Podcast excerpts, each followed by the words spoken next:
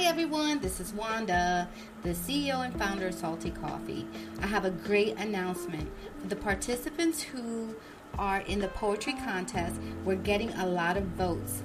So we will now announce the deadline for the voting, which is August 15th at 11:59 p.m. Please make sure that you share the information with your friends and family. Ask them to visit www.saltycoffeellc.com and subscribe. Make sure that they send us notes, that they send us messages. I received many messages with good comments, which we will share on the winning announcement. So August 15th at 11:59 will be the deadline to submit your votes.